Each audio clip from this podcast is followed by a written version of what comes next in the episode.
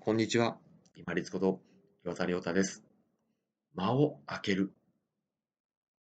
動作編についてです。バタバタと動いてしまうと、矢継ぎ早に何かしなければならないと、さらに自分の中の焦りが生まれて、ミスとか事故、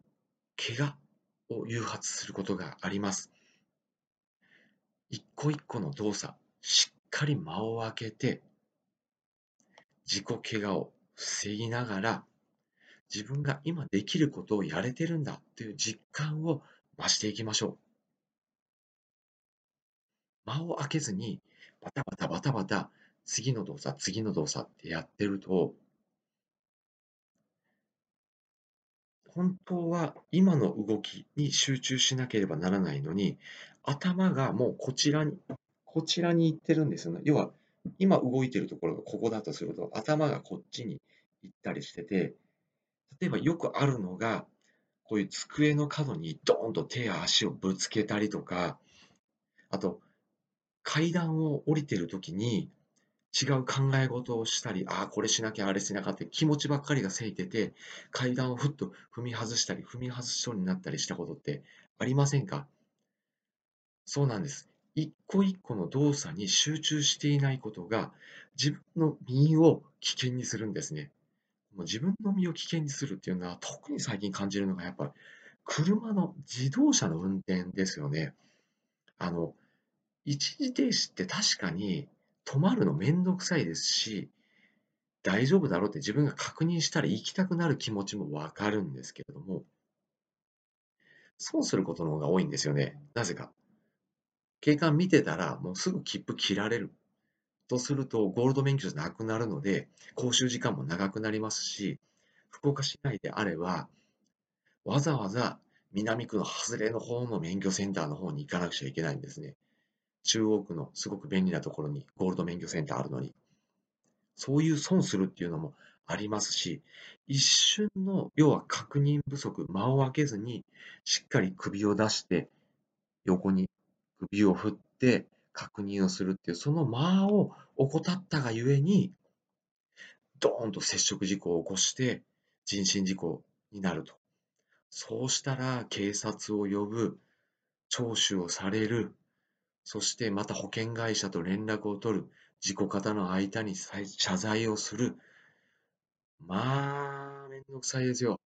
一瞬の間を空けるだけなのに。そう。一瞬間を空けるだけで自分の身を危険にさらさないっていうのとともに、自分が今できていることをやってるんだっていう感覚を一瞬一瞬パッパッパッと入れることによって、一日が終わった後、すごく充実します。要は振り返りやすくなるんですよね。それが、矢継ぎ早にブワーッとつないで、いろんなことをやってると、あ、じゃあ次をこれして、次をこれしてっていう考えにいかないので、要は、整理しないまま次のことを始めようとするからですね、手順が悪くなったりして時間が無駄っていうのもそうですし、あとは、先ほど申し上げたみたいに、一日振り返った後になかなかこう、区切りが入っていないので、あ、自分はこれをして、これをして、これをして、これを今日頑張れたんだなっていう、振り返りがしにくくなります。今できていることができてるんだって実感を持つためには、行動する前に、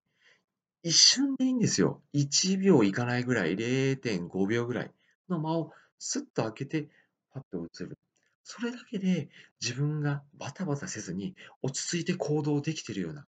自信を持って動けているような感覚にもなれますので、ぜひ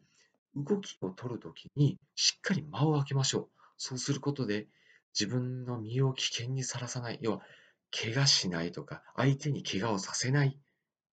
自動車をするときに、運転技術もそうですし、自転車に乗ってるときもそうです。自分が歩いているときも、信号が変わったからといってパッと出ずにしっかり確認して出ていきましょう。そして間を空けることによって自分ができていることをたくさんできているっていう感覚、たくさん積み重ねて